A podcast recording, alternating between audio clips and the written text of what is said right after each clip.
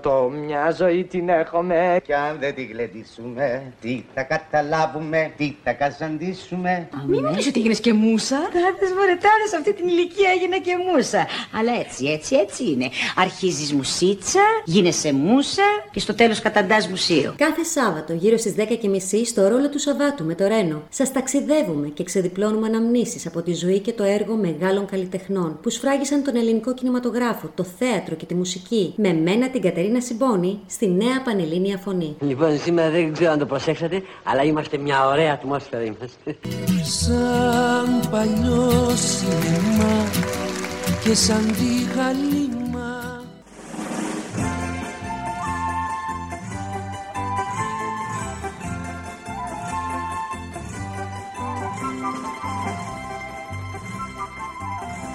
Τα πιο νόστιμα κορίτσια τα δα στην παλιοκαστρίτσα.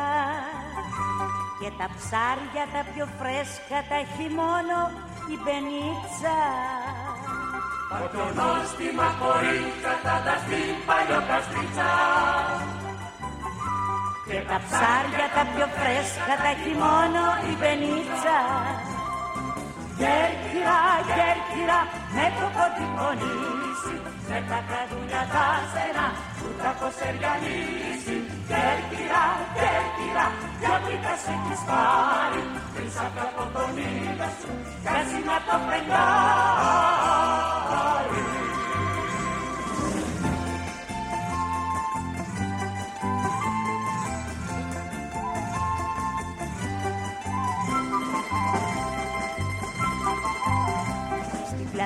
πλατεία τσικαμάρες κόβουν βόλτα κοπελάρες. Και η νύχτα όταν έλθει μαντολίνα και κιθάρες. Στην πλατεία τσικαμάρες κόβουν βόλτα κοπελάρες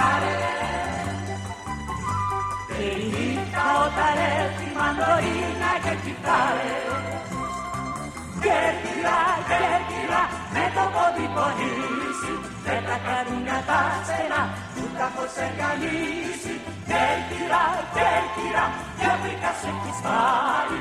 Βρεις από τον ήλιο σου κι ας είναι το φεγγάρι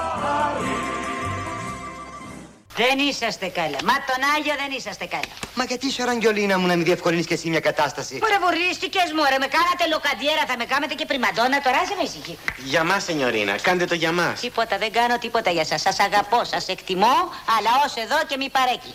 Μπάστα που λένε και στην πατρίδα σας. Άσε με ησυχή. Για ένα βράδυ, μόνο για ένα βράδυ. Να τον, για ένα βράδυ. Τι λες μωρέ για ένα βράδυ, και αν γίνω εγώ βουρδούλιο, τι γίνεται; Μα ποιος θα το μάθει; Εσύ τα λες ωραία ψηλέ, ποιος θα το μάθει; Εσύ, εδώ στην Κέρκυρα με ξέρουν πιο πολύ από το δωμάζο, μωρέ. Ναι, ρε, στο Καστέλο δεν υπάρχουν κερκυραίοι. Υπάρχουν μόνο ξένοι. Γάλλοι, Γερμανοί, Σουηδοί. Κερκυραίος δεν υπάρχει ούτε για δείγμα. Και το ξέρεις αυτός, η Ραγγιολίνα μου. Μα τώρα ό,τι φτάκουμε λέμε. Αν τραγουδήσω εγώ αύριο στο Καστέλο, μεθαύριο θα βοήξει η Κέρκυρα ότι η Αγγελίνα βγήκε στο πάρκο. Άσε με ήσυχη. Μα δεν θα τραγουδήσει η Αγγιολίνα, αυτό δεν κατάλαβες. Και αλλά ποιος θα τραγουδήσει; Η Αλίντα Ρίτσι. Τρέχα γύρω δηλαδή.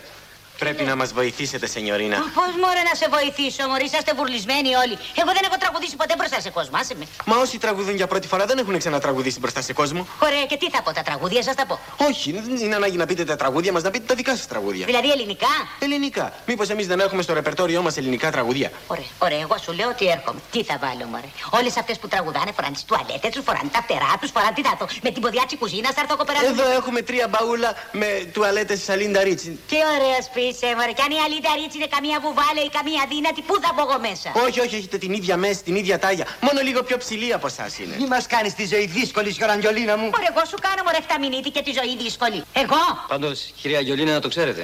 Αν δεν έρθετε εσείς, εμείς πάει, καταστρεφόμαστε. δεν είναι εύκολα πράγματα αυτά, στο λέω. Εύκολα είναι. Να τον πάλι. Η βασίλισσα της τζέζ, η βασίλισσα της κομμωδίας, ο θηλυκός Θανάσης Βέγκος, η κόμισα του γέλιου.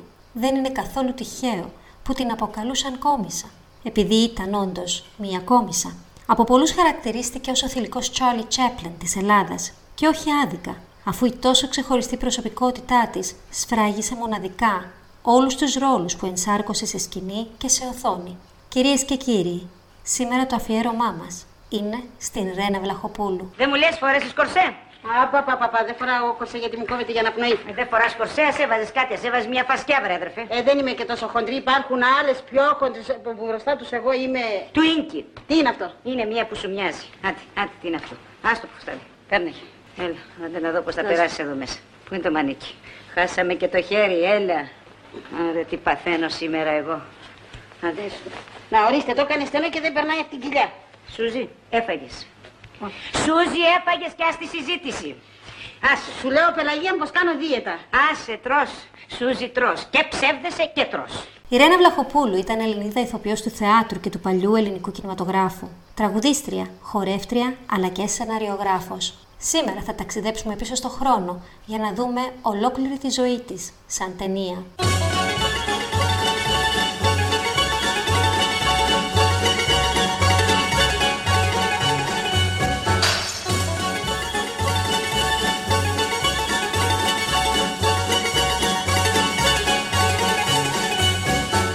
Απόψε ήρθα για να πιω λιγάκι παραπάνω.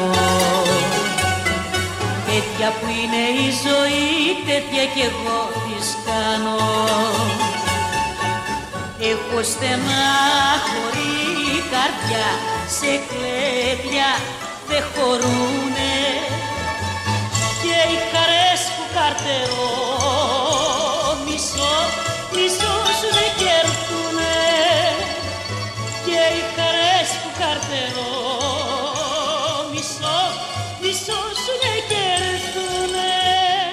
Η Ρένα Βλαχοπούλου γεννήθηκε στην Κέρκυρα στις 20 Φεβρουαρίου του 1923.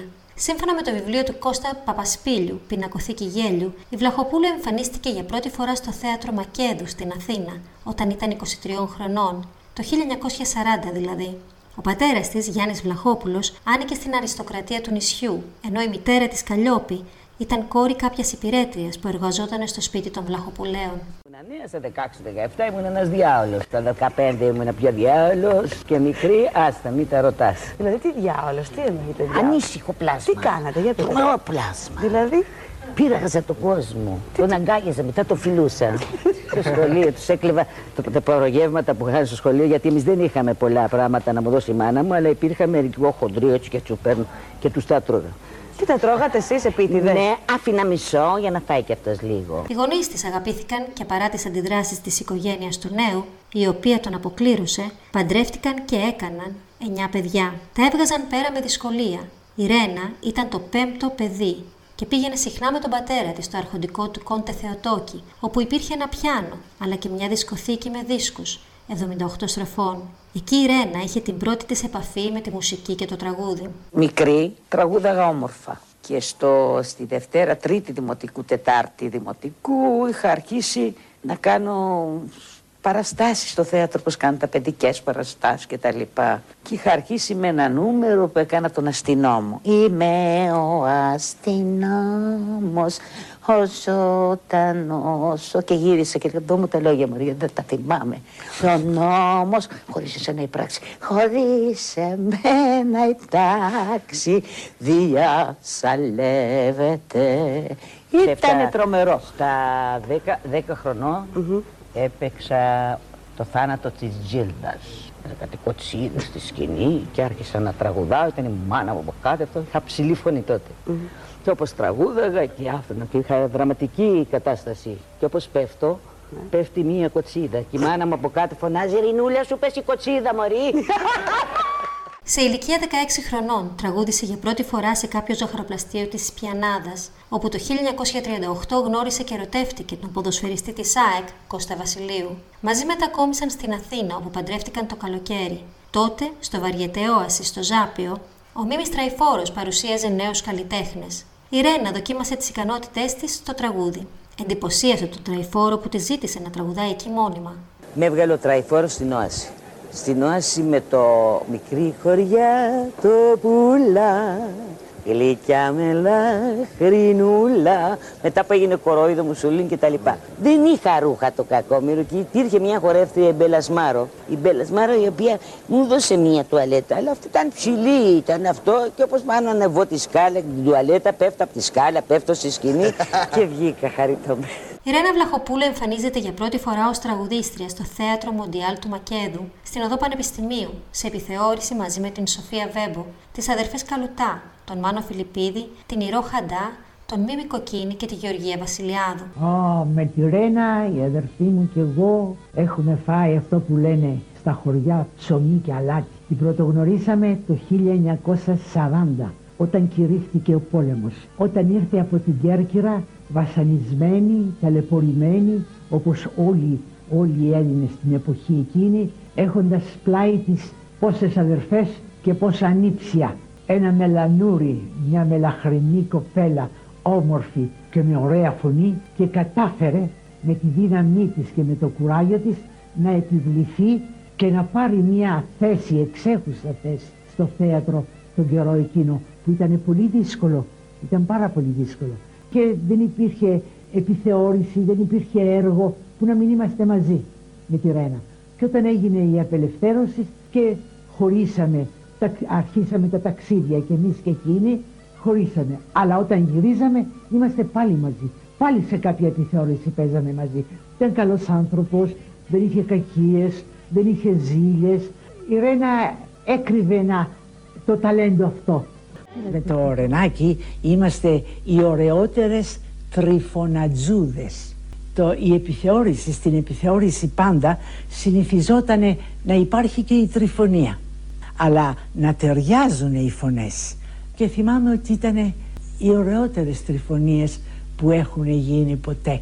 Και θυμάμαι που ε, μου έλεγε μη βάζεις πολλά, πολλά, μη βάζεις πολλά, πολλά, δεν μπορώ, μη βάζεις. Να μην τις έβαζα, επειδή χορογραφούσα εγώ, να μην τις έβαζα δύσκολες φιγούρες. Και όταν γύρισα από την Αμερική και την είδα να λάμπει, που είχε γυρίσει τόσες ταινίες και είχε τη θέση της, είχε τη, την υπόλοιψή της και, είχε, και ήταν, μεγάλη και τρανή, την έβλεπα χορό, κακό, φασαρία. Βρε εσύ της λέω, Εμένα μου έλεγες να μην σου βάζω δύσκολες φιγούρες. Και εδώ εσύ καλά τον κόσμο. Ήτανε η Ρένα Ιβλαχοπούλου, ήταν μια μεγάλη αρτίστα.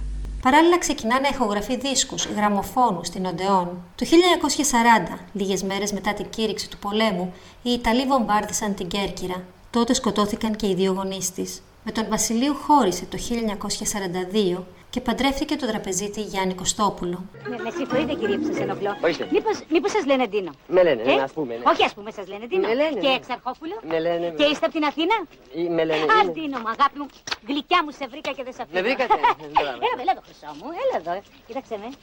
Ποια είμαι εγώ; Ποια Ε, είστε εσείς; Ποια είμαι εγώ; Ε, ποια είστε; Έλα, λέγεται κυρία. γιατί Σοφία από τα τη- λέει. Σοφία τα λέει. Σόφι το σοφάκι, η σοφίτσα. Α, η Αμέ, Σο- η ε, Σοφούλα είσαι. αμέ. Το σοφάκι, το σοφάκι. Το σοφάκι.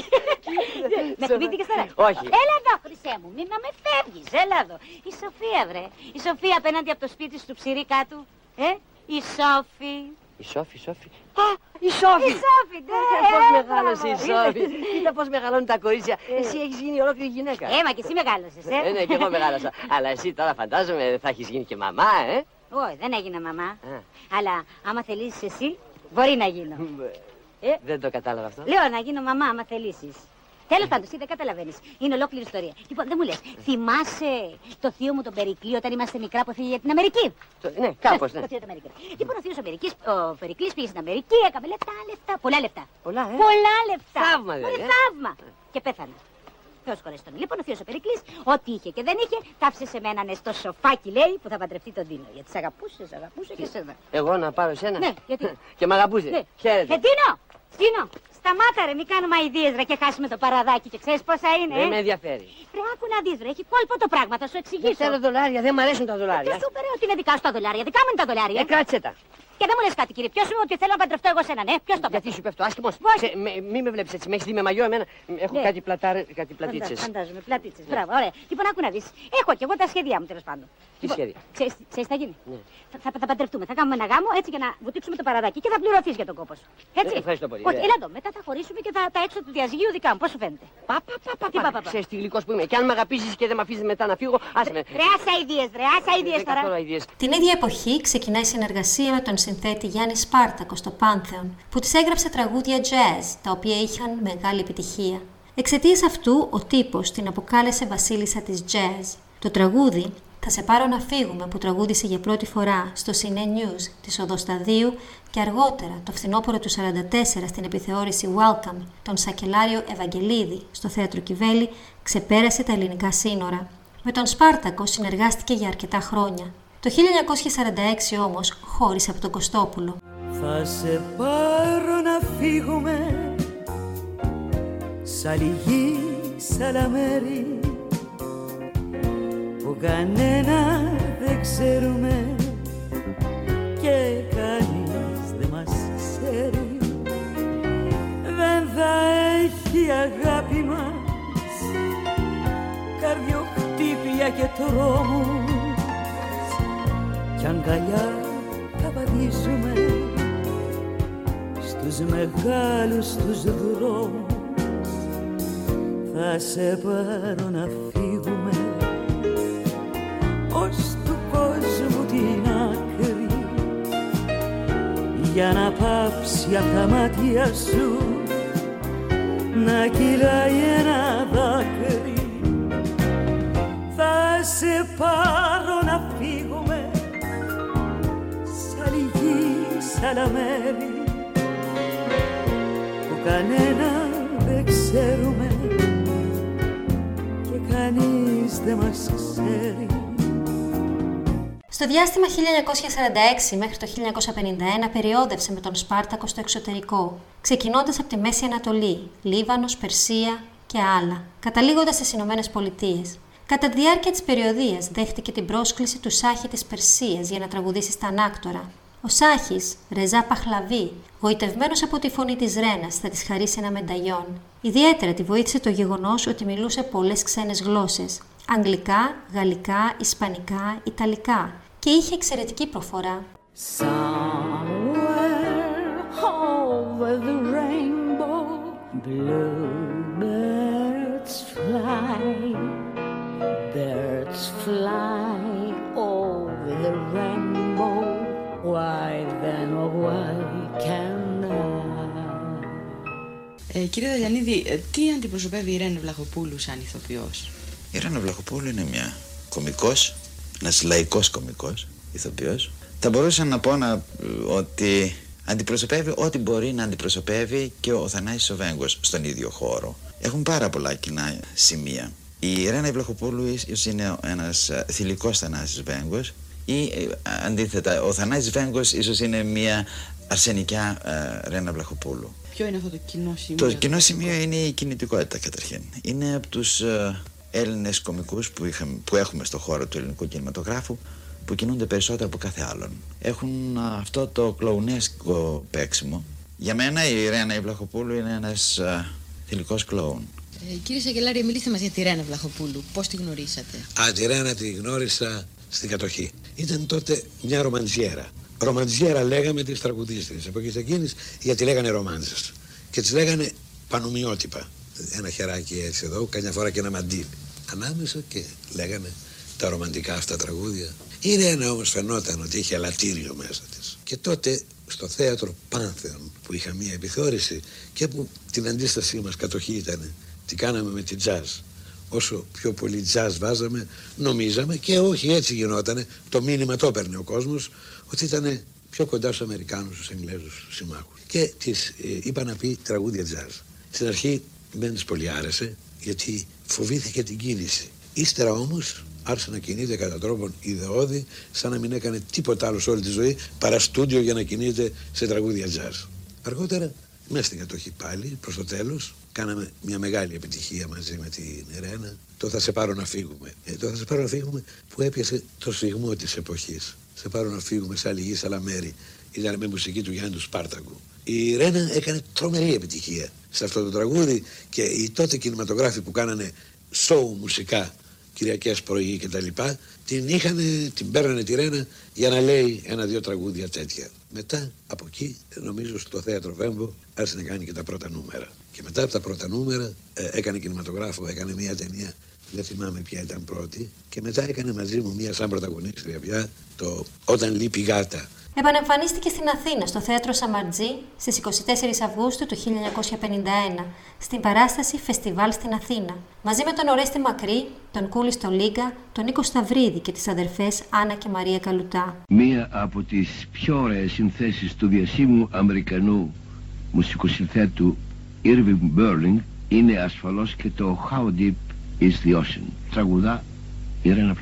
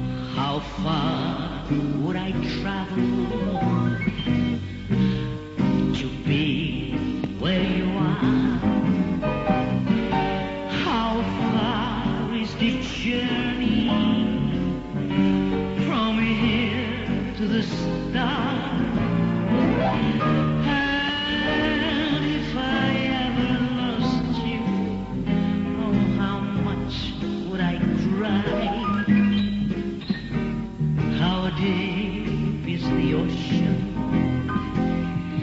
How high is the sky?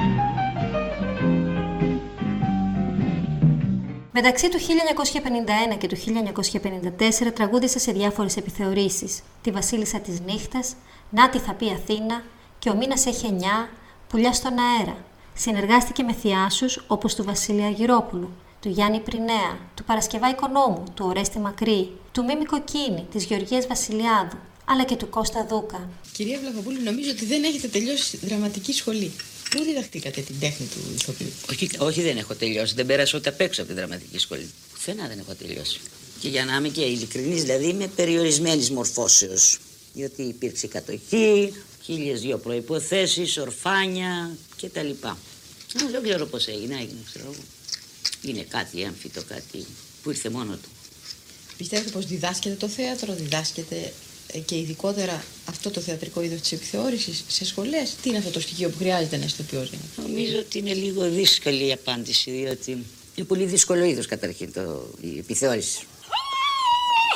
Μανούλα μου, πω πω πινέσα θα με σκοτώσει, παιδιά, βοήθεια. Πώς τον φοβάμαι, μάνα μου γλυκιά. Κοίτα πώς μου κάνει. Πώς λένε σαν κοπελίτσα μου.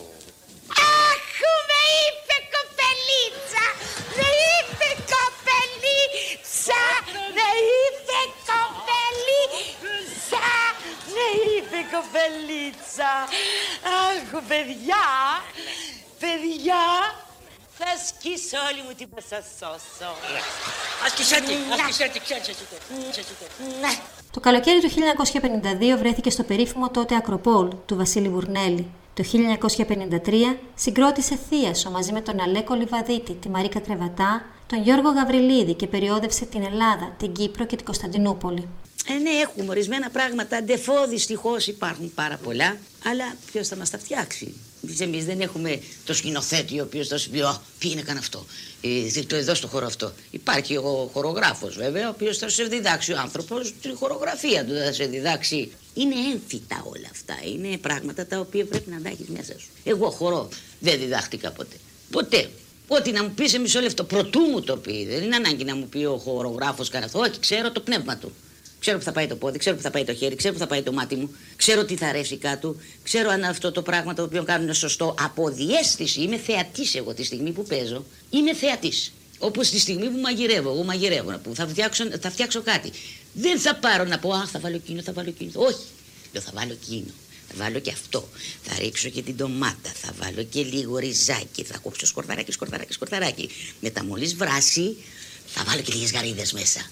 Άπε ένα ωραίο πιάτο και σου λέει μου τι ωραίο ήταν. Πώς το έκανε. Δεν θυμάμαι, Χρυσέ μου, πώς το έκανε. Κατάλαβες. Το ίδιο είμαι και στη δουλειά. Η πρώτη εμφάνιση της Ρένας Βλαχοπούλου στο θέατρο ως ηθοποιός και όχι ως τραγουδίστρια έγινε το καλοκαίρι του 1954 στο θέατρο της Σοφίας Βέμπο στην επιθεώρηση Σουσουράδα σε κείμενα του Μίμη Τραϊφόρου με το νούμερο «Αλλά πασά μου, κάνε μου τέτοια». Μαζί της ήταν ο Νίκος Σταυρίδης και η ίδια είχε πει αργότερα Αλλά πασά μου, δεν ήθελα εγώ. Πα Παναγία μου λένε, κοίταξε, έχει ένα νούμερο που θα γίνει τόσο. σε- Πρέπει να το κάνεις εσύ. Λέω καλά, εγώ δεν είμαι νοήστρα, καλά, εγώ είμαι τραγουδιστή. Όχι, μου λέει ο συγχωρεμένος ο Νίκος ο Σταυρίδης μου λέει έλα βρε, να το κάνουμε μαζί να δεις τι ωραίο που θα είναι. Μα τι να κάνω, τίποτα μου, το τραγούδι αυτό θα κάνεις. Ωραία και τι θα κάνω. Να θα κάτσεις λέει σε ένα καφενεδάκι, υπάρχει ένα τραπεζάκι εδώ πέρα, θα κάθεσαι στο αυτό και θα αρχίσουμε. Εγώ θα σου κάνω μου λέει κόρτα από απέναντι. Έλα μωρέ που θα μου λέει μητόγκα του λέω που θα μου κάνεις κόρτα από απέναντι. Θα σου χωρέσει τον. Εν πάση περιπτώσει κάθομαι εγώ στα έχω βάλει ένα καπελάκι πολύ ωραίο με ένα πιονκάκι εδώ πέρα, ένα ωραίο φουστανάκι και αυτός λέει μου κάνει κόρτε και αρχίζει η μουσική και αυτό και πώς μου κάνει κόρτε δεν ξέρω τι έκανα. Αλλά πώς έπεσα από την καρέκλα, από τον ενθουσιασμό μου ότι με λατρεύει αυτός, παίρνω την καρέκλα, πέφτω κάτω. Ε, αυτό ήταν το τραγούδι που χάλασε ο κόσμος. Τρεις, τρία μπις κάναμε.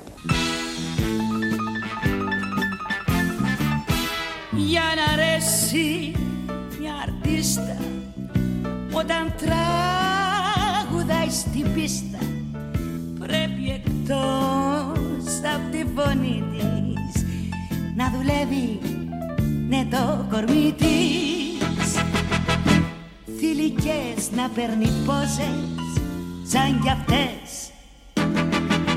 Και σαν και τούτη να μοστράρει τα μεμέ της. Να πετάει έξω μπούτι το χαμόγελο απ' τα χείλη. Ούτε μια στιγμή να λείπει τι κι αν βάζα να τη δέρνει συμφορές καημή και λύπη δεν το νοιάζει ναι ναι ναι το κοσμάκι. Αν η πίκρα σου η πίκρα σου είναι μάτσο σε πληρώνω. Σου φωνάζει και γι' αυτό ρίτι παλιάτσο πουμπα πουμπούμ πουντουμπα και γι' αυτό ρίτι παλιάτσο πουριπιπα και γι' αυτό ρίτι παλιάτσο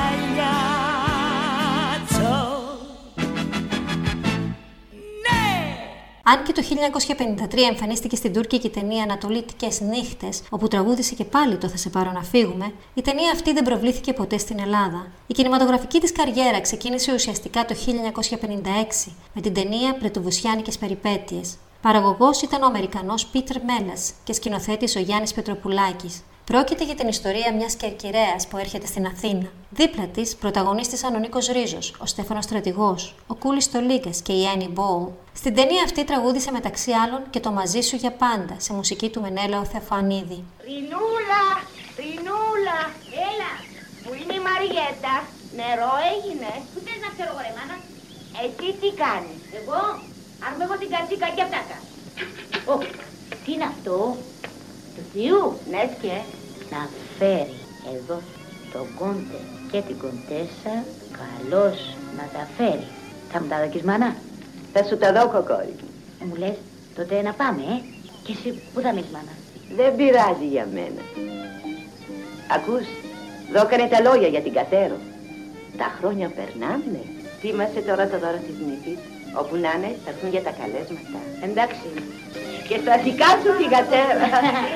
Και στα δικά μας, και στη Ρινούλα. Αμήν. Βαριέτα, φεύγουμε, πάμε στην Αθήνα. Στην Αθήνα. Το 1959, στο πρώτο φεστιβάλ τραγουδιού του Εθνικού Ιδρύματος Ραδιοφωνίας, τραγούδισε το «Είσαι η Άνοιξη και είμαι ο χειμώνας» του Κώστα Καπνίση και του Θάνου Σοφού. Το 1960 έκανε ντουέτο με τον Γιάννη Βογιατζή. Τραγούδισαν το πρώτο Χελιδόνι.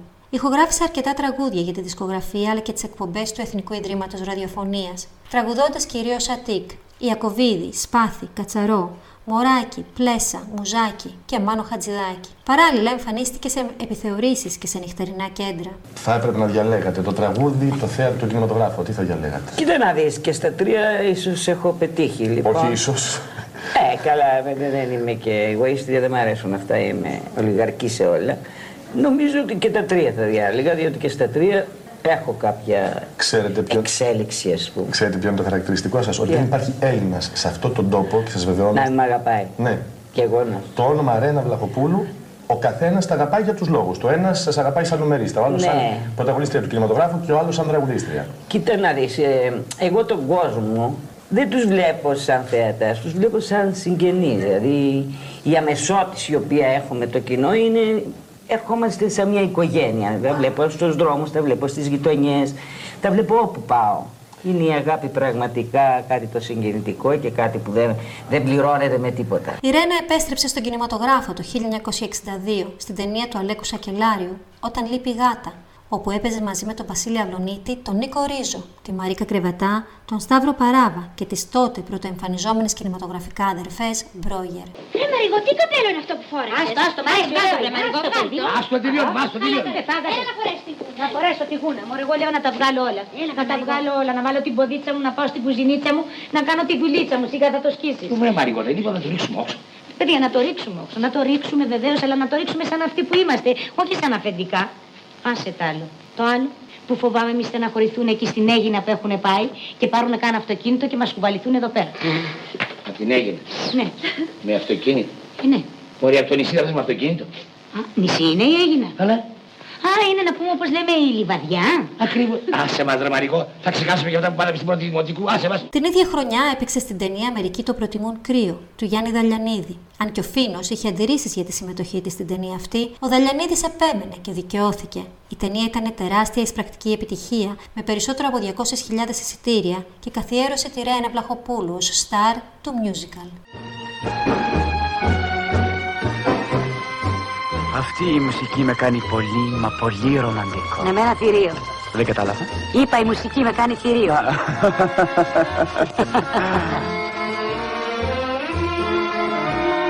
Το όνειρό μου είναι να πάρω μια καλή γυναικούλα, θα την ερωτευθώ, θα με ερωτευτεί και θα κάνουμε πολλά παιδιά. Σ' αρέσουν τα παιδιά; Πολύ. Ε, τότε να κάνεις. Μόνος μου. Μόνος. Μα δεν γίνεται. Προσπάθησε, δεν ξέρεις. Κάτι μπορεί να κάνεις. Έχετε πολύ χιούμορ. Καλά κάνω. Ε, Δεν σας καταλαβαίνω. Ε, Μήπως δεν σας αρέσουν τα παιδιά; Τα συχαίνομαι. Αν είχα τα ντάπνικα. Α, Είσαστε φαίνεται λίγο νευρικοί. Πολύ. Πολύ. Μια φορά ο αδελφός βγήκε κάτι να μου πει και, και πήρα να τον επλήξω. Έτσι είμαι εγώ. Πλήγω. Πλήγω, πλήγω. Ε, Δεν πάμε καλύτερα να καθίσουμε. Ο κύριος θέλει να φύγει. Θυμήθηκε ότι έχει κάποια δουλειά. Έτσι ξαφνικά; Ε, έτσι ξαφνικά θέλει. Κύριε, έτσι. Τούρτα έτσι κάνει. Τι να Ε, κάνω. Μην μη τη θυμώνεις, Λάκη, να αδερφή σου, μην τη θυμώνεις, δεν υπάρχει λόγος. Ε, κα- Καληνύχτα σας. Καληνύχτα. Καληνύχτα. Καληνύχτα. γιατί κύριε, είναι καλή κύριε; Τι έπαθες στα καρακά του. Ξέρω εγώ. Ο πάει αυτός. Ποιος έχει σειρά τώρα, άλλος; Σε αυτή την ταινία η Ρένα ερμήνευσε και δύο μεγάλες κινηματογραφικές επιτυχίες. Το «Σαν ξημερώνει Κυριακή», ντουέτο, με τον Τίνο Ηλιόπουλο και το περίφημο «Έχω στενάχωρη καρδιά». Και τα δύο τραγούδια είναι σε μουσική του Μίμη Πλέσα και στίχους του Γιάννη Δαλιανίδη.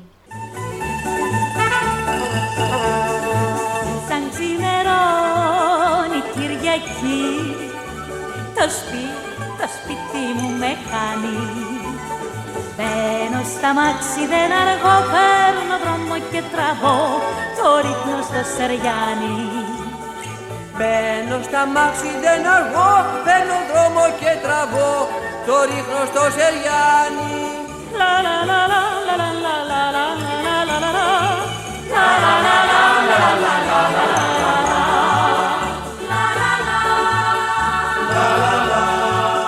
Το καλοκαίρι του 1962 έπαιξε στην Οδό Ονείρων που ανέβηκε στο θέατρο Μητροπόλιταν σε σκηνοθεσία του Αλέξη Σολομού και μουσική του Μάνου Χατζηδάκη. Στην παράσταση εκείνη η Ρένα Βλαχοπούλου ήταν μία από τις περίφημες αδερφές Τατά μαζί με τη Ζωή Φιτούση, τη Νίκη Λεμπέση και τη Μάρο Κοντού. Στο νούμερο «Όνειρο της οθόνης» εμφανίστηκε με τουαλέτα και σατήριζε τις ταινίες Μελό. Στο νούμερο αυτό προβλήθηκε και ένα πεντάλεπτο φιλμάκι, στο οποίο κρατώντας την αγκαλιά της ένα αρνί, αναφώνησε «Αμάρτησα για το αρνί μου». Στο πλευρό της εμφανίστηκε και ο Μάνος Χατζηδάκης, ντυμένος τσολιάς. Το 1963 πρωταγωνίστησε στις ταινίες «Ένα κορίτσι για δύο», και κάτι να καίει. Λέλο μου, είπαμε να μας πας στην Αθήνα, ε, όχι εν τόπο χλωερό. Μη Σιγά. φοβάστε, μη φοβάστε, εγώ είμαι ραλτζής. Τι είσαι; Ραλτζής, ραλτζής, τρέχω σε ράλι, ξέρετε. Μέχρι τώρα έχω πάρει και 20 κύπελα. Ωραία, τι πάθαμε, ε! Μα τι κάνεις έτσι, πρώτη φορά μπαίνεις στο αυτοκίνητο; Μωρέ, πρώτη φορά δεν είναι, αλλά η τελευταία είναι οπωσδήποτε. Σιγά. Α! Ω! Κύριε Ραλιτζή, να χαρίσει τη μανούλα σου και τα 20 κύπελα που πήρες, σταμάτα να κατέβω. Μα τι έγινε δηλαδή; Μα τι θέλεις, Χρυσέ μου, να γίνει για να κατέβω; Σε αυτά τα πράγματα είναι να μην έρθει η ώρα σου. Έτσι κι αν έρθει, όπου κι αν είσαι, δεν την γλιτώνει. Α πούμε ότι ήρθε η δικιά σου, ώρα και η δική μου δεν ήρθε. Ποιος με βγάζει με από εδώ μέσα, μπορείς να μου πεις; Σταμάτα να κατέβω. Δεν το καταλαβαίνω γιατί; Μα γιατί Χρυσέ μου, έτσι θέλω. Θέλω να κατέβω, Χριστιανέ μου. Εντάξει, εντάξει, εγώ θα ελαττώσω αμέσως ταχύτητα. Όχι, δεν θέλω να ελαττώσει ταχύτητα. Θέλω να κατέβω. Μα γιατί δηλαδή; Σταμάτα, βρε, γιατί, γιατί, γιατί, γιατί κατουριέμαι από το φόβο μου, κύριε. Ακολουθούν το 1964 οι ταινίες «Η Χαρτοπέχτρα», η μεταφορά στον κινηματογράφο του θεατρικού έργου του Δημήτρη Ψαθά μαζί με τον Λάμπρο Κωνσταντάρα, τη Σαφόνο Ταρά και τον Κώστα Βουτσά και η ταινία «Κορίτσια για φίλημα», στην οποία τραγούδισε σε μουσική του Μίμη Πλέσα τις επιτυχίες «Κοντά σου», «Ελλάδα μου», «Γελά γαλάζιος ουρανός», «Η Αθήνα τη νύχτα». Τι είναι αυτό που λέω, γάμα, έχεις γκίνια βράστη. Τέλος πάντων, ποιος κάνει τώρα. Χριστός και Παναγία! Πώς βρεθήκατε εσείς εδώ; Εσύ δεν κοιμήθηκες ακόμη; Πώς να κοιμηθώ, κυρά μου; Μπορεί κανένας να κλείσει μάτι εδώ μέσα. Έλα τώρα, μη φωνάζεις, έχεις καιρό να κοιμηθείς. Έλα να κάτσεις κοντά μου να μου φέρεις λίγο γούρι. Έλα, αγάπη μου. Άσε με, κυρά Άσε μου, τώρα, να με άσε με. νεύσεις. Κάνε μου τη χάρη, έλα, μαθιά μου. Έλα. Δεν πας μέσα, κυρά μου, να μας αφήσεις ήχους. Άκου να σου πω στρατηγέ μου, έχω έχω την κίνια μου, μην ανακατώνεσαι. Κάτσε, παιδί, έλα εδώ κοντά μου. Εγώ, εσύ. Ωραία. Κόφτε. Μη, μη, μη, μη, μη χασμουριέσαι για όνομα του Θεού. Χαμογέλα, χαμογέλα. Χαμογέλα. Έτσι, μπράβο. Έτσι, ωραία. Ωραία, κυρία μου. Κάτσε κοντά. Του να πάρει εκεί; Άντε, χάσου ποτέ. Άντε, Να χάσου σου πω, κυρά μου. Γιατί χασμουρίθηκες; Μορτή μου λες, να μην χασμουριδώ. Ε, όχι, να μην χασμουρίθηκες. Γιατί; Γιατί μου φέρεις κρουσουζιά. Άι, μόλις, σηκώπα εδώ πέρα. Φύγε από εδώ πέρα. Άσε μισική. Άντε, συνεχίστε. Το 1965 πρωταγωνίστησε στις ταινίες «Φωνάζει ο κλέφτης» και «Ραντεβού στον αέρα» με τον Κώστα Βουτσά, την Ελένη Προκοπίου και τη Μάρθα Καραγιάννη. Άσε και μία πόρτα ανοιχτή. Πες τα λιγάκι φλου. Φλου. Φλου, μάλιστα φλου, να με βοηθήσεις να, να κάνω κι εγώ καμία κομπίνα. Κομπίνα. Δεν ξέρεις τι θα πει κομπίνα; Όχι. Κοίτα φίλε μου, ζει στην Ελλάδα βρε και δεν ξέρεις τι θα πει κομπίνα; Ε, λοιπόν εσύ είσαι, είσαι στουρνάρης, δηλαδή εσύ είσαι τελείως αστοιχείωτος. Λοιπόν, άκου να δεις τι θα πει κομπίνα. Ακούς, κομπίνα θα πει πολιτική. Να μαλακώσεις εσύ, να μαλακώσει άλλος, να, να τα βολέψουμε. Να τα βολέψουμε; Να τα μπουρδουκλώσουμε. Να τα μπουρδουκλώσουμε, Ναι. δεν καταλαβαίνω. Βρε παιδάκι μου, βρε παιδάκι μου, μαλάκωσε λίγο τις ιδέες σου. Κράτα λιγάκι πισινή. Πισινή; Πισινή. Συγχωρείτε, είναι πολύ πλούσιο το λεξιλόγιο σας, κύριε Γενικού. Κομπίνα, φλου, πισινή, δυσκολεύομαι να σας παρακολουθήσω. Δεν ξέρεις τι θα πει πισινή; Όχι, δεν ξέρω. Λοιπόν, πισινή θα πει διπλωματία. Διπλωματία. Όλοι οι έξυπνοι άνθρωποι σήμερα, χρυσέ μου, κρατάνε πισινή. Τελείωσε. Πάρ' το απόφαση. Είναι η εποχή των πισινών. Στην τελευταία, η Βλαχοπούλου πρωταγωνίστησε σε διπλό ρόλο, ενσαρκώνοντας την Τζέννη Σταθάτου καθώς και τον εαυτό της. Εκεί ερμήνευσε για δεύτερη φορά το περίφημο Έχω στενάχωρη καρδιά και το φεύγουν τα χρόνια. Σε όλες αυτές τις ταινίες, σκηνοθέτης ήταν ο Γιάννης Δαλιανίδης. Η Ρένα είχε ένα χιούμορ που γύριζε πάντοτε προς τον εαυτό της και αυτό γινόταν με ένα τέτοιον τρόπο που ε, καταδιασκέδαζε πρώτα απ' όλα το συνεργείο και φυσικά και εμένα, όλους εκεί τριγύρω. Είναι πάρα πολύ ευχάριστες οι ώρες, κυλάν πάρα πολύ ευχάριστα όταν είσαι κοντά στη Ρένα, τη Βλαχοπούλου. Είναι αυτό που λέμε μπαξές. Υπάρχει ένα μικρό παράπονο. Λένε ότι πηγαίνατε αυτοσχεδιάζοντας και στο γύρισμα. Όχι, μωρέ χρυσό Ότι μου. δεν πολύ διαβάζατε δηλαδή. Ναι, δεν ήταν σάμπος διάβασα και ποτέ μου τα κείμενα. Τι, γιατί παράπονο. Δηλαδή βγήκαν άσχημες ταινίες. Όχι, βγήκαν. Ε, άμα έβλεπα κάτι που δεν πήγαινε, δηλαδή κάτι που δεν ήταν σωστό, έλεγα αυτό ας το βγάλουμε, να βάλουμε κάτι που είναι πιο ωραίο. Βέβαια αυτό δεν είναι παραπονό τους, γιατί σε τελευταία ανάλυση βλέπαν ότι το που έκανα ήταν πολύ ωραίο και πολύ σωστό. Εγώ θα ήθελα να μου τα λένε. Θα μου πεις και να στα λέγανε, θα τα φτιάχνεις. Όχι, καλά λες. Θα τα έκανα πάλι τα ίδια. Το 1965 της έγινε πρόταση να συμπροταγωνιστήσει στην ταινία του Ντίνου Δημόπουλου μια τρελή τρελή οικογένεια και να ενσαρκώσει την περίφημη Πάστα Φλόρα δίπλα στον Αλέκο Αλεξανδράκη και την Τζέννη Καρέζη. Η ίδια αρνήθηκε και όπως δήλωσε σε συνέντευξή της μεταγενέστερα, ήταν μικρή σε ηλικία τότε για να υποδηθεί τη μητέρα της Τζέννης και έτσι ο ρόλος αυτός δόθηκε στη Μέρη Αρώνη, η οποία τον ερμήνευσε με μεγάλη επιτυχία. Ίσως να ήταν λάθος, συμπλήρωσε η Ρένα στη συγκεκριμένη συνέντευξη. Στις 18 Σεπτεμβρίου του 1967 παντρεύτηκε τον επιχειρηματία Γιώργο Λαφαζάνη. Ο γάμος τους έγινε στη Μητρόπολη Αθηνών και ήταν ένα από τα μεγαλύτερα κοσμικά γεγονότα της χρονιάς. Με το Λαφαζάνι έζησαν αγαπημένοι ως το θάνατό της. Από κανένα γάμο της δεν απέκτησε παιδιά. Σχετικά με αυτό το θέμα, είχε δηλώσει σε συνέντευξή της. Εμένα προσωπικά δεν μου έλειπε το παιδί. Απλά για το Γιώργο μου ήθελα να το κάνω. Δεν ξέρω όμως αν θα μπορούσα να είμαι κοντά του και να το μεγαλώσω εγώ σωστά και όχι ξένες γυναίκες. Να κάνω ό,τι κάνουν όλες οι μάνες του κόσμου. Ίσως ο Θεός δεν μου έδωσε παιδιά, γιατί με είχε προορίσει για άλλο σκοπό, είχε πει η Ρένα. Ήρθατε κυρία Ρένα μας. Με είδες; Ναι. Καλώς τη γλάστρα με τις ορκίδες. Ορχιδές. Το λουλούδι μου. Λουλούδι του. Τι κάνετε κύριε Μίλτο μας; Μια χαρά, Τόνι. Ευχαριστώ. Άστο, άστο κύριο Μίλτο και πες μου τι μαγείρεψες. Τίποτα. Τι θα πει τίποτα. Ε, δεν μαγείρεψα. Γιατί δεν μαγείρεψες; Γιατί η κουζίνα δεν δουλεύει και ο ηλεκτρολόγος δεν ήρθε να τη φτιάξει. Σήκω. Τρέξε, τρέξε, φέρ τον γρήγορα εδώ πέρα. Πάλι δέκα φορές πήγα κυρία Ρένα Να μας. ξαναπάς κύριε, πότε θα πάμε σε αυτό το σπίτι. Εντάξει, να ξαναπάω, αλλά για ένα πράγμα. Επειδή είναι νοστιμούλης, επειδή είναι γλυκούλης. Βρε, άστε διάλε από εδώ πέρα, άντε πέρα και από τη μοντίστρα, φέρ τα φουστάνια. Φεύγω, φεύγω, βάζω φτερά και γίνομαι πουλάκι και πετώ. Τσιου, τσιου. Ρε Μίλτο, Ναι, Ρένα μου. μπορείς να μου λύσεις μία απορία για θα σκάσω. Βεβαίως, αν ξέρω γιατί όχι. Αυτοί οι τύποι συλλαμβάνουν. όχι, Ρένα μου. Όχι. Όχι. Δεν γεννάνε. Ε, όχι, Ρένα. Και πώς πολλαπλασιάζονται έτσι για όνομα του Θεού. Το 1966 έφυγε από τη Φίνος Φιλμ και πήγε στην εταιρεία Καραγιάννης Καρατζόπουλος. Η συμφωνία προέβλεπε διπλάσια αμοιβή για τη Ρένα και ποσοστά στα κέρδη. Τη χρονιά εκείνη γύρισε τη Βουλευτίνα και το 1967 το Viva Ρένα, υποδιόμενη σε διπλό ρόλο την άπορη και άσημη λαϊκή τραγουδίστρια Ρένα Παπαλιού και τη διεθνούς φήμης Ιταλίδα τραγουδίστρια Πεπίτα Ντικορφού. Ε, Δεν με παρατάτε που η γυναίκα είναι το ασθενές φύλλο. Αυτό είναι μια παλιά ανόητη θεωρία. Σήμερα η γυναίκα δεν διαφέρει καθόλου από τον άντρα. Βεβαίως τώρα αν διαφέρει σε ορισμένα ψηλοπράγματα, ε, αυτό δεν έχει καμία σημασία. Δημητράκη, μπορώ να σπάσω τα ποτηράκια; Όχι, όχι, για το όνομα του Θεού. Θα μας γράψουν όλες οι εφημερίδες. Στα παλιά μου τα παπούτσια, δεν μας γράψουν εφημερίδες. Ορχήστρα, παίξε τα τέλεια σου, θέλω να τραγουδήσω.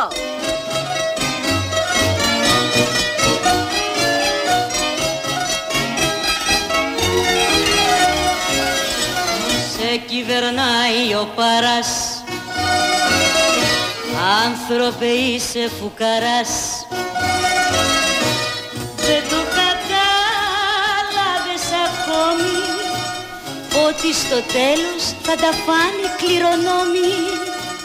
Δεν το κατάλαβες ακόμη Ότι στο τέλος θα τα φάνει κληρονόμοι Λοιπόν, και τους λόγους θα τους γράφω εγώ. Διότι όπως καταλαβαίνετε δεν είστε εις θέση να γράψετε ένα και κακομοιριασμένοι. Και εγώ τι θα κάνω; Ορίστε. Εγώ λέω τι θα κάνω. Εσύ ενέσεις για να ψηλώσεις. Εντάξει; Το 1968 υποδίθηκε τη Ζηλιάρα στην ομώνυμη ταινία. Μια γυναίκα που ζηλεύει παθολογικά, χωρίς λόγο και αιτία, το σύζυγό της. Τα γυρίσματα της ταινίας ξεκίνησαν με συμπραταγωνιστή και κινηματογραφικό θύμα, σύζυγο, τον Νίκο Σταυρίδη, που για άγνωστους λόγους μέχρι σήμερα αποχώρησε και ολοκληρώθηκαν με τον Γιώργο Κωνσταντίνου. Το 1969 επέστρεψε στη Φίνος Φιλμ με την ταινία Παριζιάνα.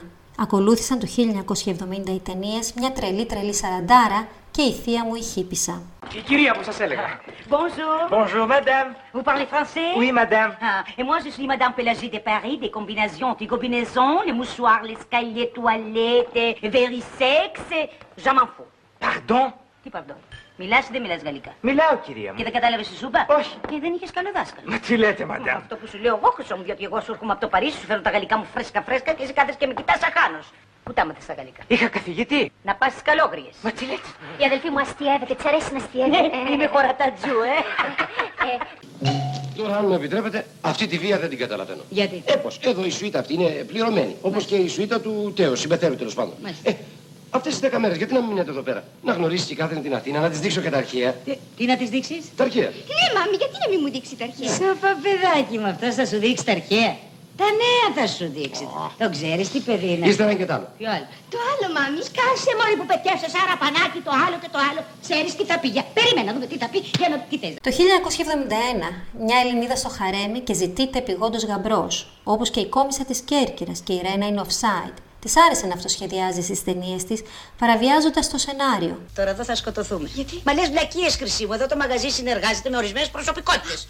Τον Παναγιώτης. Εδώ εμεί συνεργαζόμαστε με την Μπουμπουλίνα, με, Γα- με Αλέξανδρο, Ναπολέοντα, Καραϊσκάκη, το θείο στον Παναγιώτη. Είσαι στα καλά σου. Τώρα αυτοί αν μάθουν ότι φώναξα εγώ το θείο στον Παναγιώτη για να μάθει να βγει, θα διαλυθούνε χρυσή μου. Και άντε να του βρεις. Όχι, δεν είναι, γιατί λες πολλά για το μαγαζί αυτό έχει μια σοβαρότητα και, και συνεργάζεται με προσωπικότητες. Ξέρετε, εγώ να Δεν σας θα- τίποτα, διευκολύνω τίποτα, ήθελα. παλουκό στην καρέκλα και άσυ διευκολύνει. Ορίστε κατάσταση. Δεν μας διευκολύνουν αυτοί και δεν μας διευκολύνει ο θείος ο Παναγιώτης. Α τι βλακίε είναι αυτέ. Το 1972 ο ελληνικός κινηματογράφος μπήκε σε μια περίοδο παρακμής, κυρίως λόγω της τηλεόρασης. Η Ρένα Βλαχοπούλου για τα επόμενα 7 χρόνια δεν γύρισε καμία ταινία.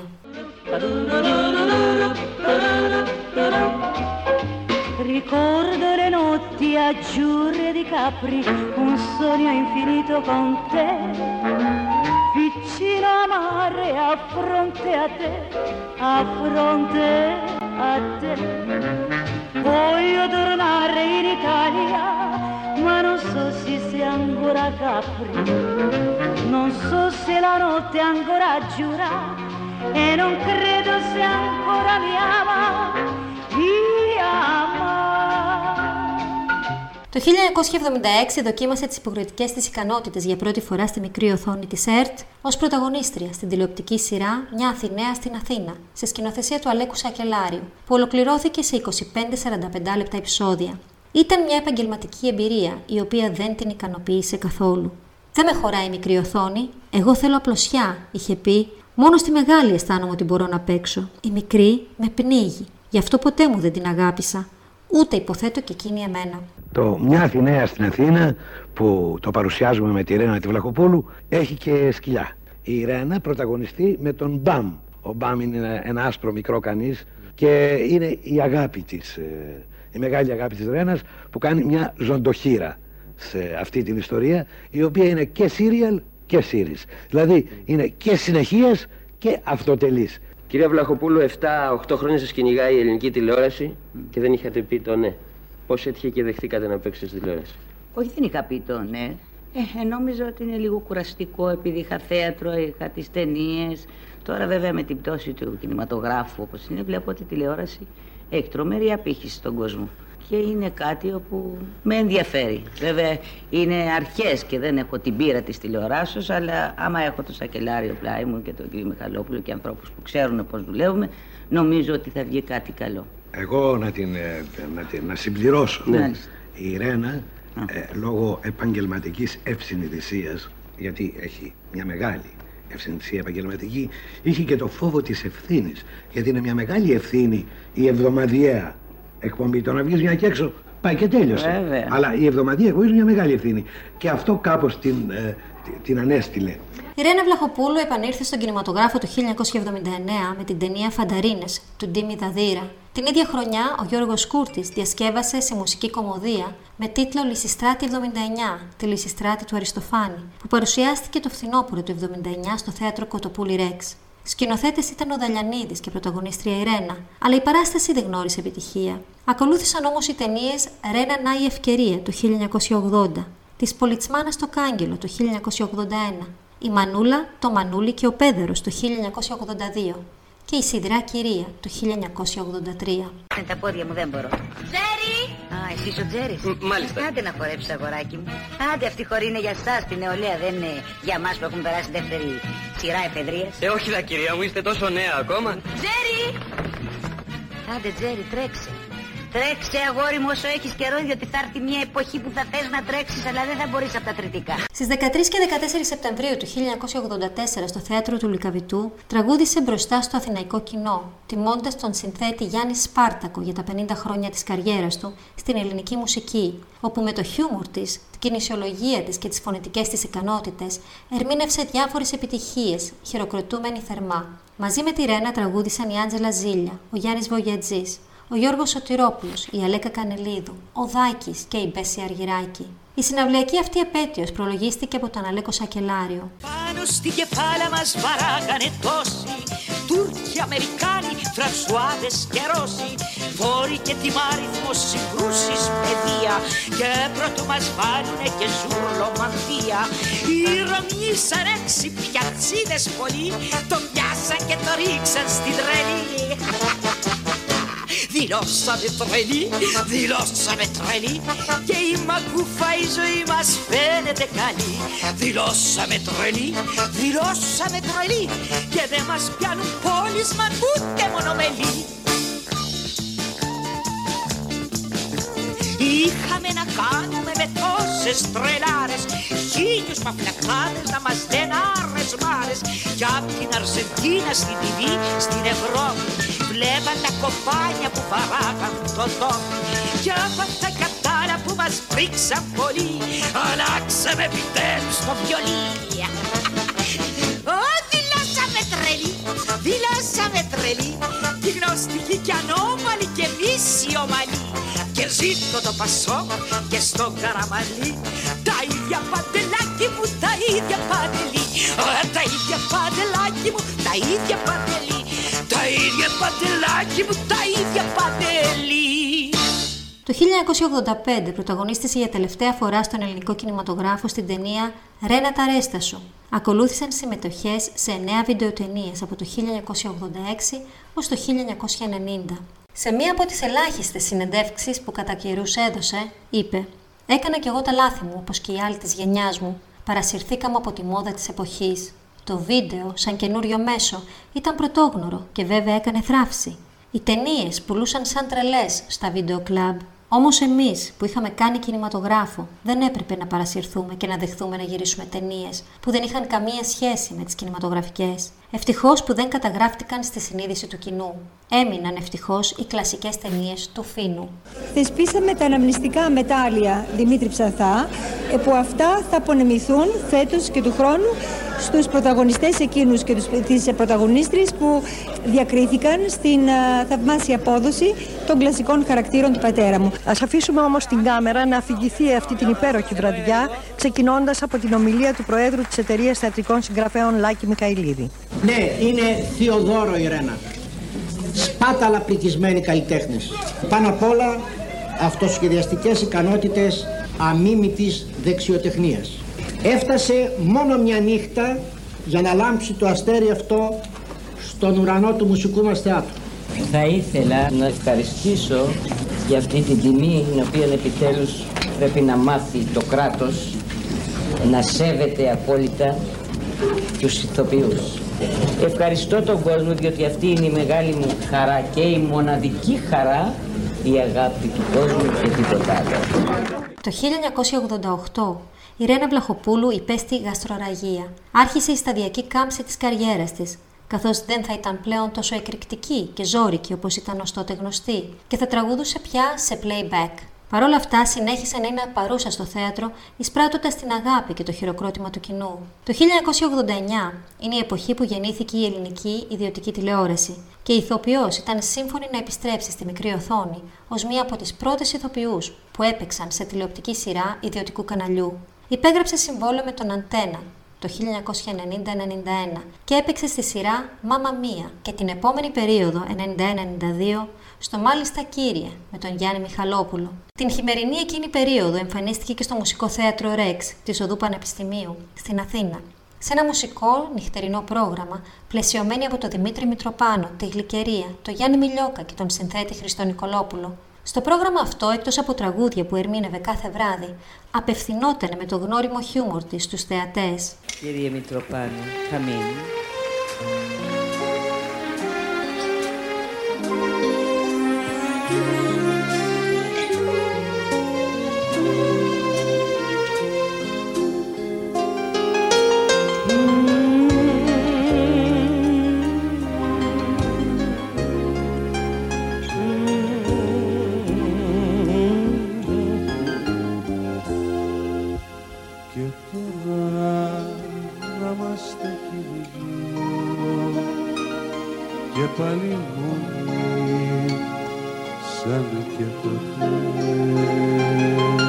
Τότε που σου είπα σ' αγαπώ. Κι απλά με ρώτησες το πότε. Ας ήταν να φέρνα ξανά. Τα χρόνια εκείνα πάλι πίσω.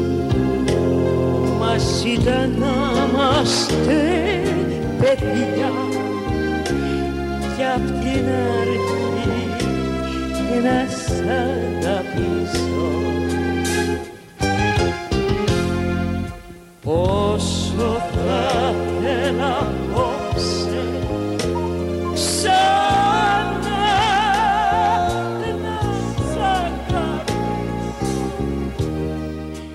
1992-93 έπαιξε για τελευταία φορά σε επιθεώρηση στο έργο για την Ελλάδα Ρεγαμότο.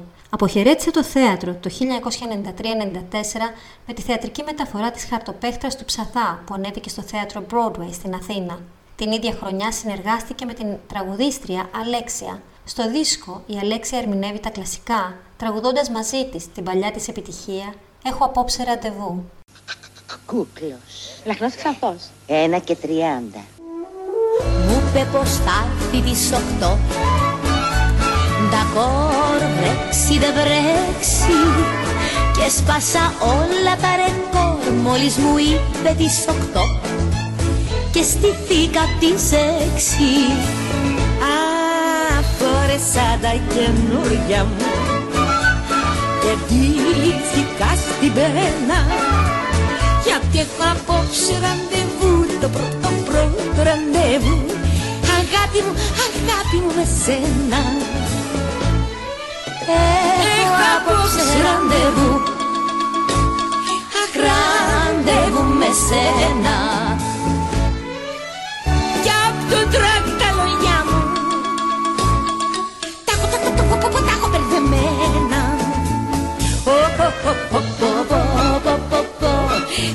Πώς θα το πω, πώς θα το πω. Το σ' αγαπώ σε λίγο Έχει γούστο να ντραπώ Καλύτερα να φύγω Απ' το τρακ τα λόγια μου παιδιά δεν αντέχω Τα έχω, τα έχω, τα έχω μπερδεμένα Το 1995 πραγματοποίησε άλλη μία εμφάνιση στην ιδιωτική τηλεόραση στο Mega Channel αυτή τη φορά σε ένα επεισόδιο των 10 μικρών Μίτσων, δίπλα στον Λάκη Λαζόπουλο. Πάρτε λίγα κόλληβα. Αχ, έχω φάει. Τι, κόλληβα. Όχι πρωινό. Με κόλληβα. Όχι σκέτο. Α, σκέτο, κόλληβα. Εμένα μ' αρέσουν τα κόλληβα. Τσόπα. Δεν μου λες, πάμε να κάνουμε ένα πικνίκ με κόλληβα. Πικνίκ με κόλλημα. Μίστε τι μου κύριε. Γιατί, χρυσή μου, γιατί; Τι, παππούλια για χάσατε. Όχι, τον άντρα μου. Τον άντρα σου. Τον τρίτο. Τον τρίτο. Αν γι' αυτό γελάς, είπα και εγώ. Παναγία. Και στον πρώτο έτσι γέλαγες. Όχι, στον πρώτο έκλεψα. Έκλεψες; Ό,τι καλός άντρας. Καλός Μέχρι και τον γέραντο το συγχωρούσε. Πόσο καλός Το υπόψη και ξαρότνη που τον ξέρει. Όχι, δεν τον ξέρω.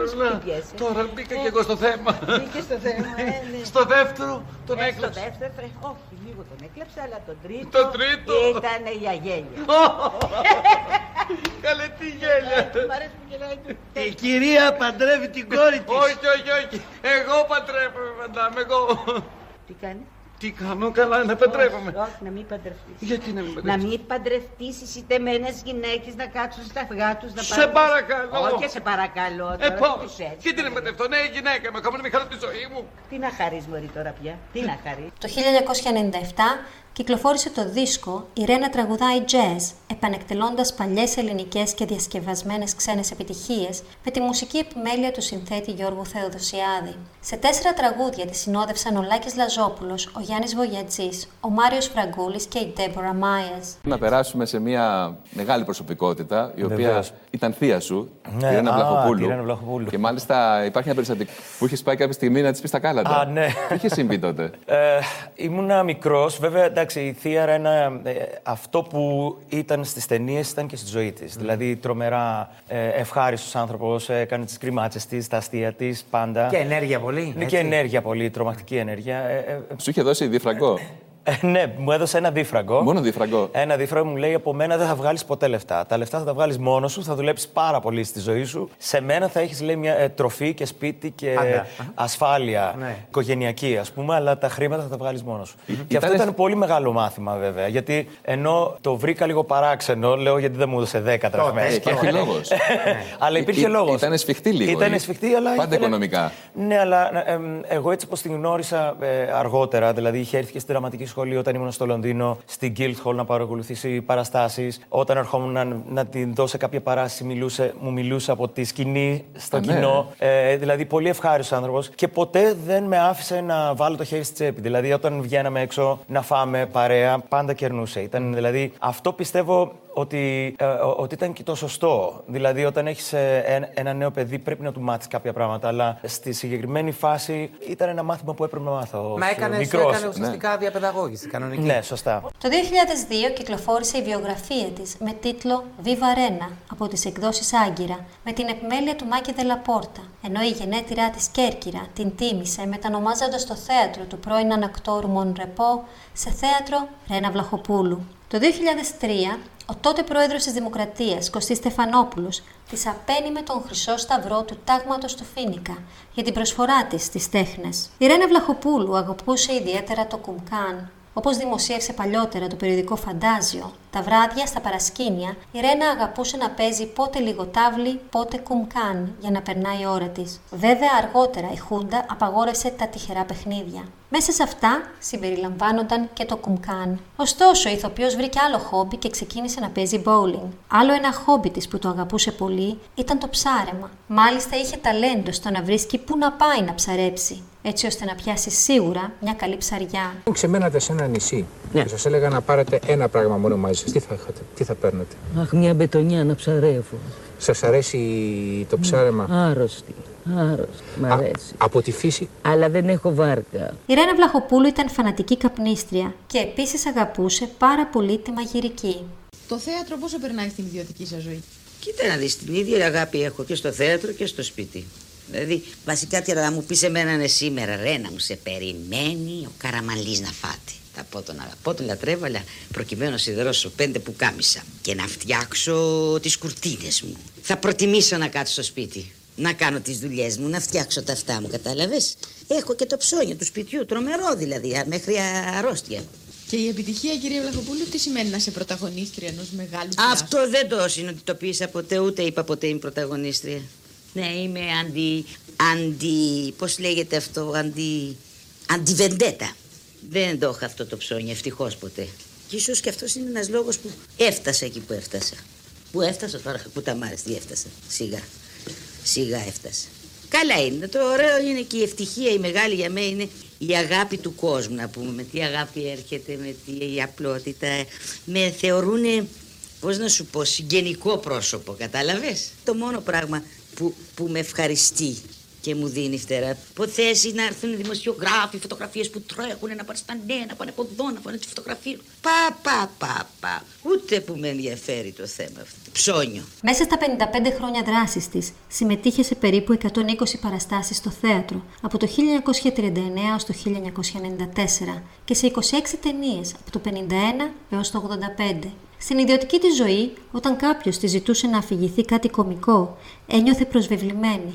Και αυτό γιατί θεωρούσε πως αυτομάτως την υποτιμούσαν από καλλιτέχνηδα σε καραγκιόζη. Σε αυτές τις περιπτώσεις απαντούσε με το μοναδικό και ιδιαίτερο κερκυραϊκό τρόπο της. Μωριά είσαι το διάλογο που μου λες πρωινιάτικα να σου πω κάτι κομικό. Τι κομικό, πάω να ψωνίσω. Εν τούτης, παρέμεινε πρότυπο παραδοσιακή συζύγου. Ήταν βαθιά θρησκευόμενη, καθώς ήταν τακτική προσκυνήτρια στον Άγιο Νεκτάριο της Έγινας.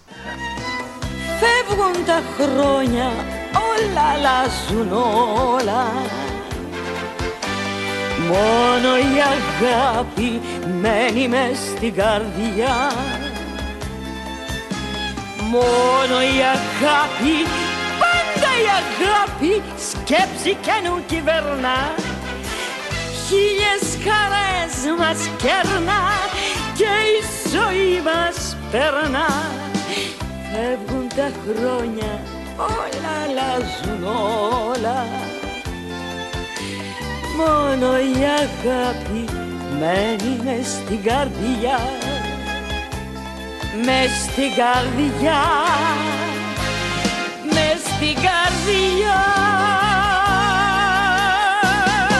Λανθασμένα έχει κυκλοφορήσει φήμη ότι η Ρένα Βλαχοπούλου ήταν τσιγκούνα. Αντιθέτως, η Ρένα είχε διαθέσει κάποια διαμερίσματα που είχε σε ανθρώπους που δεν είχαν κάπου να μείνουν. Ήταν γενναιόδορη με τους νέους ηθοποιούς, αγαπούσε πολύ τα ζώα. Τα τελευταία χρόνια της ζωής της την ταλαιπώρησε το ζάχαρο. Η Ρένα Βλαχοπούλου πέθανε στις 7 το απόγευμα της 5η, 29 Ιουλίου του 2004, στο Ιατρικό Κέντρο Αθηνών.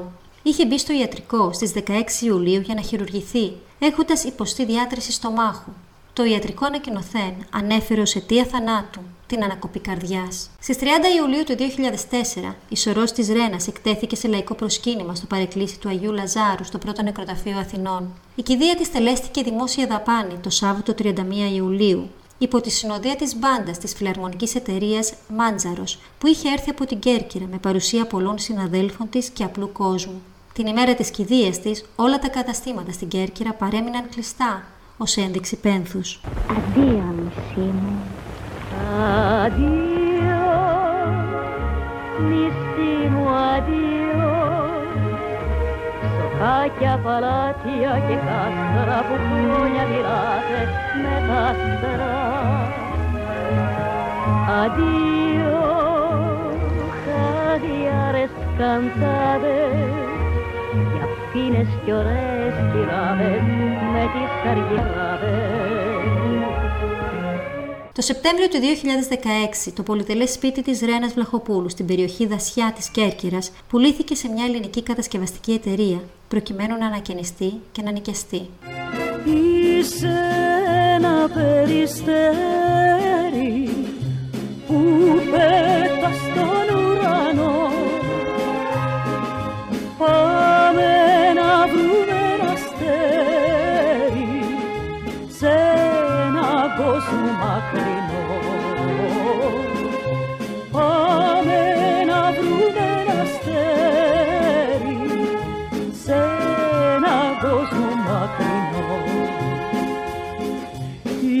Είσαι, είσαι ένα περιστέρι που πετά, που πετά ψηλά στον ουρανό Ο Μάκης Δελαπόρτας είχε γράψει πριν λίγο καιρό στο βήμα της Κυριακής.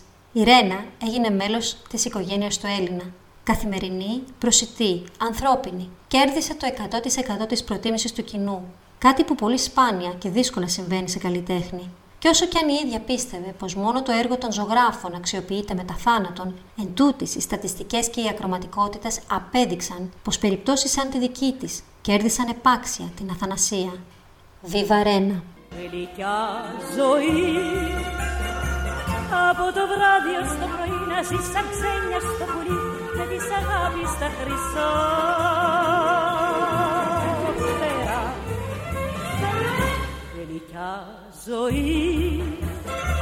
Θα έρθει μια μέρα κάποια βγει σε ένα άλλο μέρος άλλη γη και θα βρεις την αγάπη της χαρά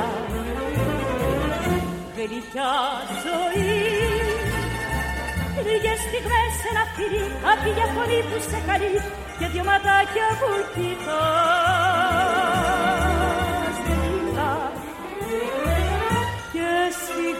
γλυκά τη ζωή ζητάς. Τραγούδια, φιλιά και χάρια να βρεις μέσα σε μια αγκαλιά που σ' αγαπάς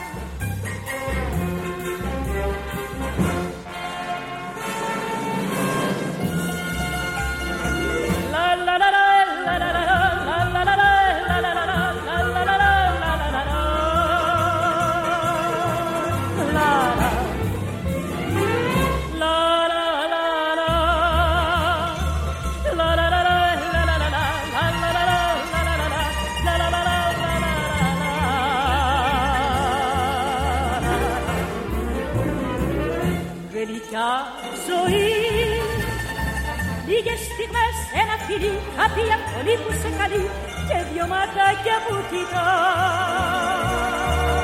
Γλυκά Και στη γλυκιά τη ζωή ζητάς Τραγούδια, φιλιά και χάδια Να βρεις μέσα σε μια αγκαλιά Που σ' αγαπάς.